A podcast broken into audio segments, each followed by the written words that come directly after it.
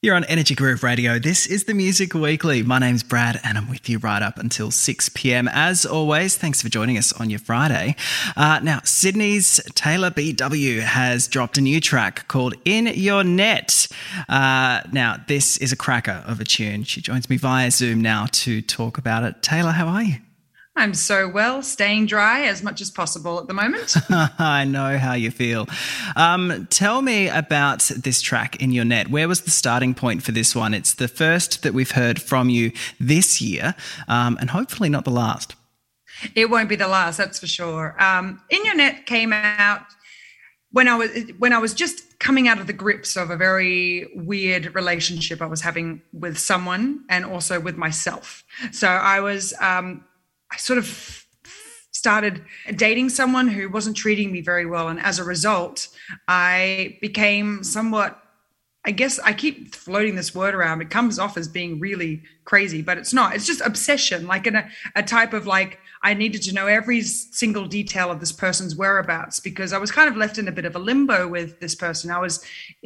Wasn't fully committed, but wasn't committed. You know, like he wasn't uncommitted, but he wasn't committed. So I was kind of left in this limbo, and just the lack of interest made me just become obsessed for this person. And I just felt like I was caught, and I feel like the person knew perfectly well as well and kind of like just played me a bit. And when I was just coming out of this, because I realized that he had started dating someone new, and I thought, okay, great. Well, something just clicked in my head, and I thought, wow, after all this, this is never coming to fruition. And I just thought, okay, that person's a douche and wasn't worth my time or energy. So I started looking at this whole experience and my own sort of mania and delusion with this person. And I looked at it with fresh eyes. And that's when In Ur Net sort of came about, because I started writing about it from an outsider perspective, still in first person, talking about my own experience, but I could finally write about it, which was very cathartic. Yeah, I imagine it would be cathartic, especially after an experience with someone who perhaps has completely undermined your own confidence in yourself. Oh, it's so bizarre, because I never thought that I'd be someone who acted that way, you know, just be so obsessed over someone like that who didn't deserve my time or effort. But I was, and it sort of surprised me. Even it's like a monster took over my head. And so looking back on it, I kind of thought, what happened? Yeah. So that's kind of where it stemmed from.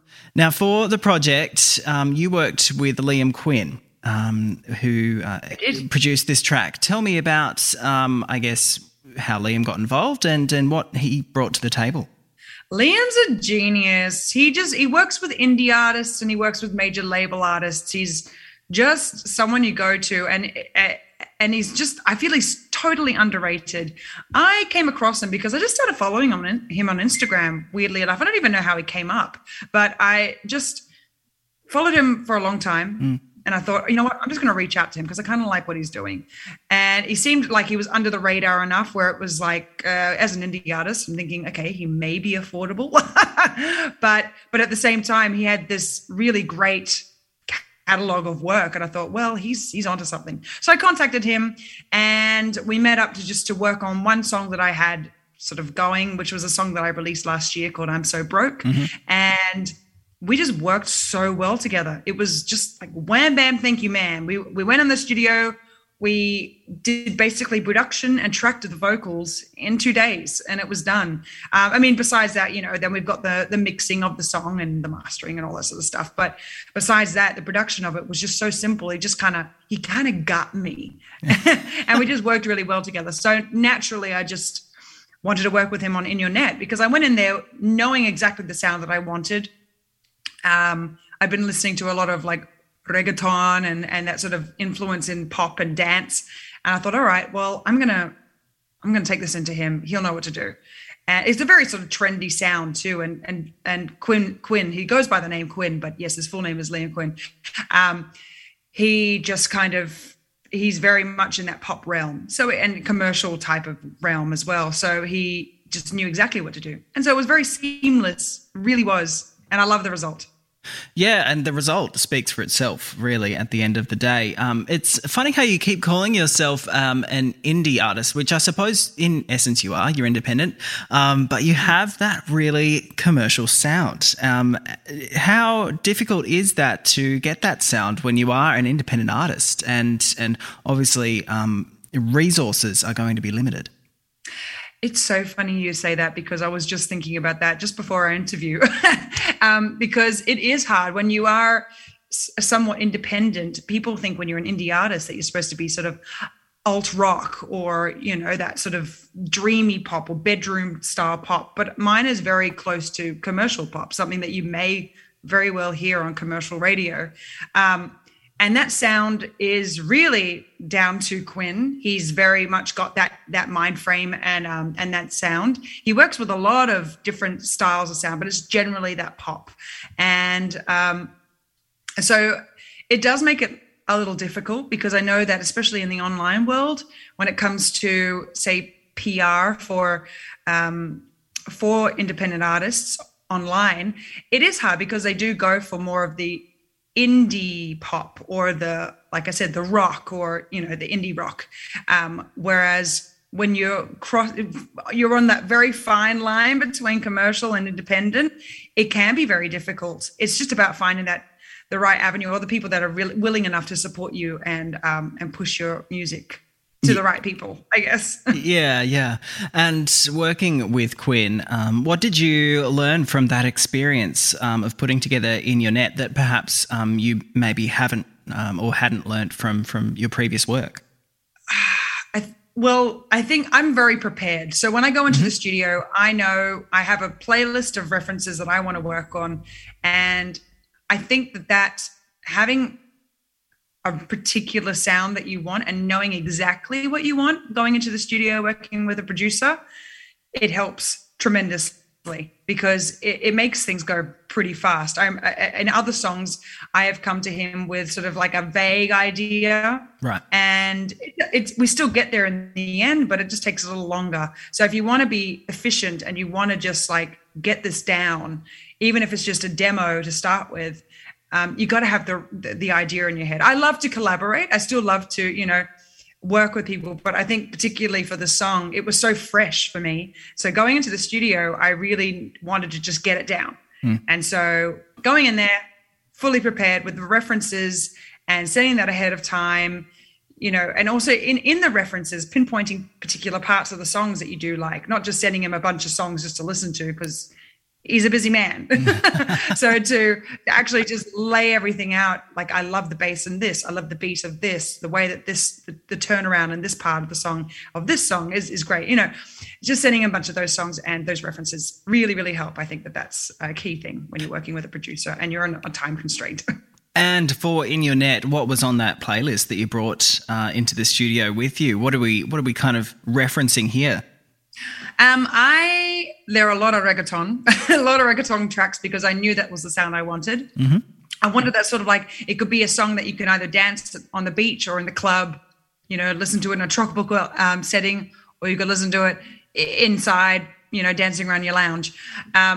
And I really love how, I listened to a lot of, say, Dua Lipa, New Rules. I mean, that's a very obvious sort of pop reggaeton mash. Same with Mabel, Don't Call Me Up. Yeah.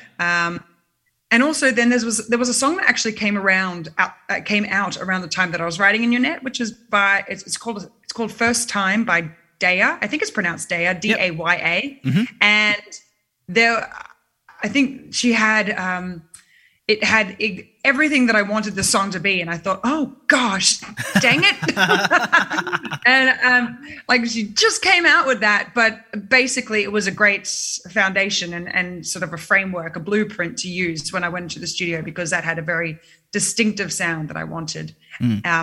Dancey, but with a bit of a mysterious underline. I love it. Yeah, underlying feeling. Yeah. And the music video for this track is really special as well.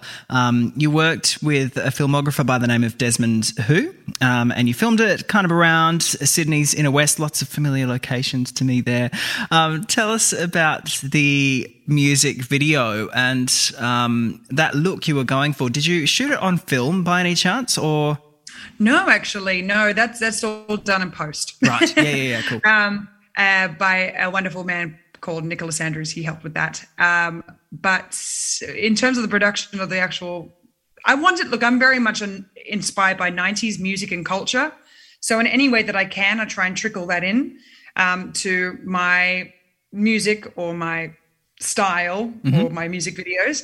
And this was no exception. I wanted to make sure that even though it was a little bit more of a somber tone to the music video, I wanted there to be still a pop of color, because that's me. I'm a bit colorful. So I wanted to make sure that if anything, the style, like the actual dress, what the wardrobe was going to be very inspired by 90s. And then of course what we did in post, which was add that little grainy effect, that 90s almost VHS effect to it. No, more like a film actually for that. I also like to edit things myself. So when I do like a behind the scenes music video, I edit that myself and I add all the little trinkets that make it look a very sort of like 90s-esque. But yes, we wanted to keep it very simple. At the same time, the actual storyline is very similar to my lyrics, where I talk, it's about, you know, being in a relationship where you just you feel entrapped and you just need to try and escape. And so he followed very much that linear storyline. And we just wanted to take images from different parts of relationships, whether you're just sitting there chatting at a bar or cuddling in a park or, you know, lying on the boot of a car chatting, which, you know, everyone does that. But we want to take these very everyday moments and with carefully composed frames, making sure that the actor opposite me was not going to be really seen. You couldn't see his face, but just over his shoulder or just past his arm. And just to show that he was always there, like this lingering shadow, and I just couldn't escape it. And in the end, I do escape. I leave the person, and yeah. So that's the storyline of it, and it was a very skeletal crew. We were just coming out of lockdown, so we had to keep it fairly simple, and just basically two locations of the Inner West. So we went to Sydney Park in St. Peters, and then we also shot at 1989, which is an awesome arcade-themed bar in Newtown. It's so much fun. But there's so many nooks and crannies of that venue where you can just shoot here, and it looks completely different to when you shoot in the other room. And, you know, it made it look like we'd been traveling all over the place, but really, it was just one room to the next. Getting your money's worth out of 1989. What is it about that 90s, I guess, pop culture and that 90s aesthetic that appeals to you so much? I think it's nostalgia. I'm a 90s baby. So, you know, I grew up with the 90s, you know, towards the end of it especially. And I just, it's the attitude, it's the color, it's the patterns, you know, it's the music. Like I just love the different genres of music there, from grunge to pop to soul to, you know, to R&B. It was just everything was under an umbrella of just awesomeness. And so I just miss that really funky attitudes. And I mean, we've got that, but there's something that's very, I don't know, otherworldly of the 90s, and you just look back and you go, really? That's what things were? Yeah. So I just like to trickle that into everything that I do, because it's that's my sound, that's my brand at the moment. It's the direction that I'm heading in, and it could change any time, but right now I'm really digging the 90s. Tell us about, I guess, what got you started in music initially. From what I understand, you pursued acting at a period in your life, and you're still in the creative fields, obviously, with your music. So tell us, I guess, that transition and that experience for you going from acting to music. Yeah, I was really, really following an acting career for a very long time. And I was traveling back and forth to the States and doing everything I could to get a visa over there. And ultimately, it just dragged me down through the mud a bit. And I was absolutely mentally drained, mentally exhausted, and just I lost a lot of weight. I was just not in a very good place mentally. And so I had to take a step back. And I ended up I still kept in music. I still did like little cover things here and there, but I hadn't really done anything of my own. But I just stepped back and I just switched my attention somewhere else. And that actually ended I ended up going into wildlife conservation and studying zookeeping. Wow. So I am actually a qualified zookeeper, but before I even got to ever be employed, music then called me back. So I have all the qualifications and everything, but I've never actually been paid to work in a zoo, although I did a lot of volunteering at zoos, which was freaking insane. I loved it. But yes, then I ended up falling back into music after winning a competition, which is kind of like a battle of the band style competition. It was called Emergenza. Right. And it's an international competition, and they had the Australian segment, obviously, and I won the national title there. And then they sent me over to Germany to participate in the finals there against everyone around the world. And I came fourth and won Best Singer. And this was on music that I'd never performed. I'd never performed my own music in front of anyone before. So I kind of thought, okay, maybe there's something in this. Maybe I should go back to music and pursue it, because music always came very naturally to me. So I think that was always going to be my path in some way or another. Yeah, wildlife is I'm always going to be there as well, but music comes first. Yeah, that's so interesting that you have this quite varied background of skills. On one hand, you're saving the animals and you're, qualified to work in a zoo. And then on the other hand, you're working in the music industry now, which is probably a whole other zoo at this point. But what did that competition experience give you in terms of your music career? Did that give you quite a good foundation as to how the music industry operates?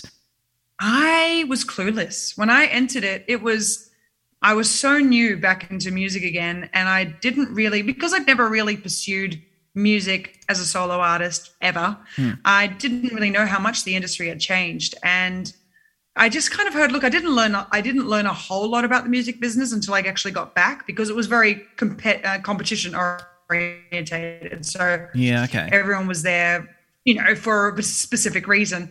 But I did chat with a lot of people and just little words here and there. And it's also very different in every country too, right? So I'm competing against Sweden, against Korea, against Japan and Russia and all these different countries.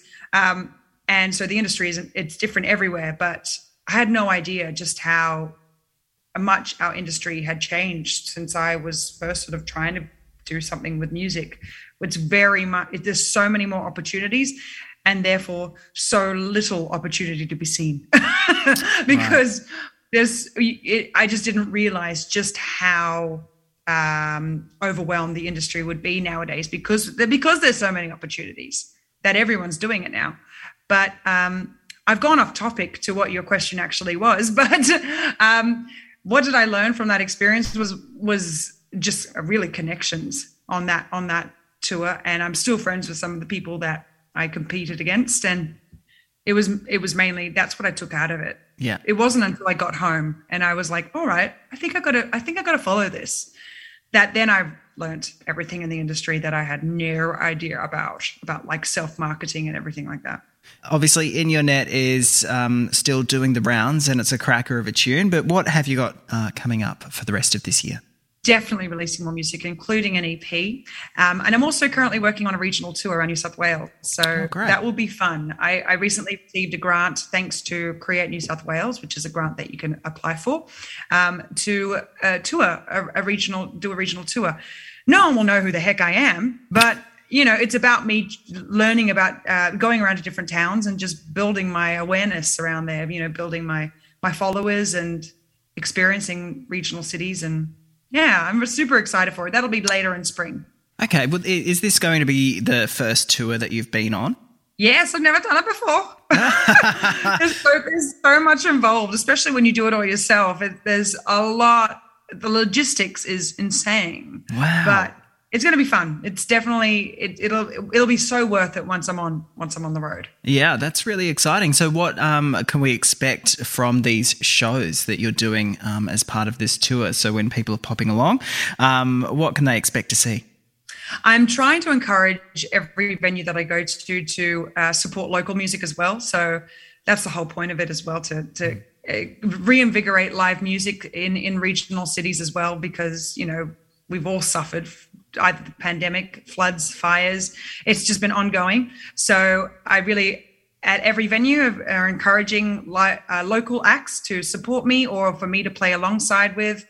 And just a great show, I hope, because I find that I am most in my element when I'm on stage. So when I will be able to bring my energy to people and make them have a good time. And make them have a good laugh too, because I'm so silly.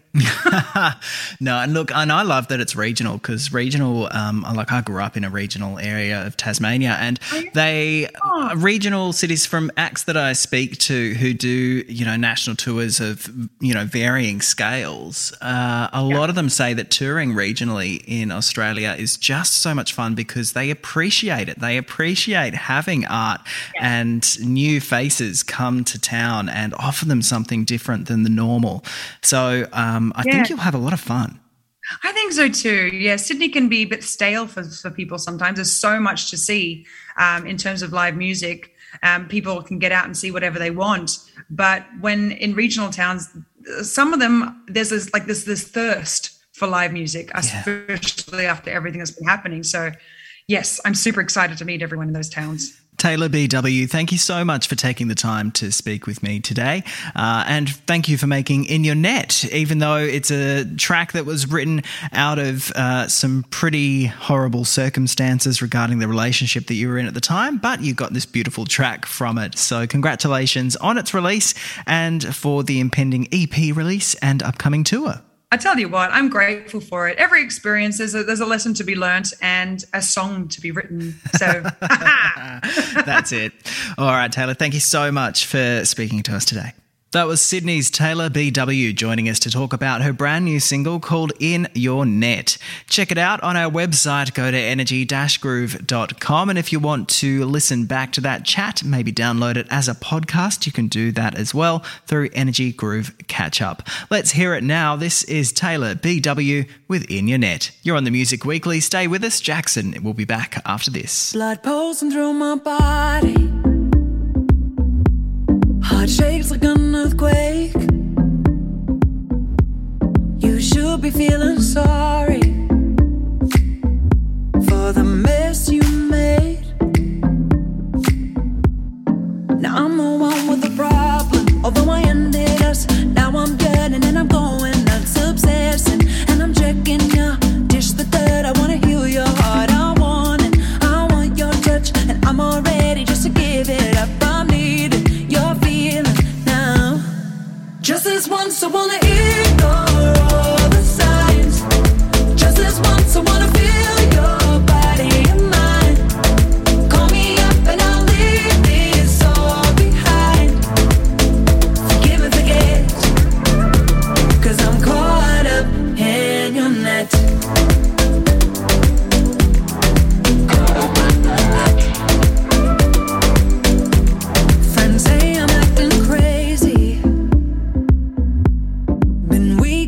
Hung up, keep going over a story like it's not quite done.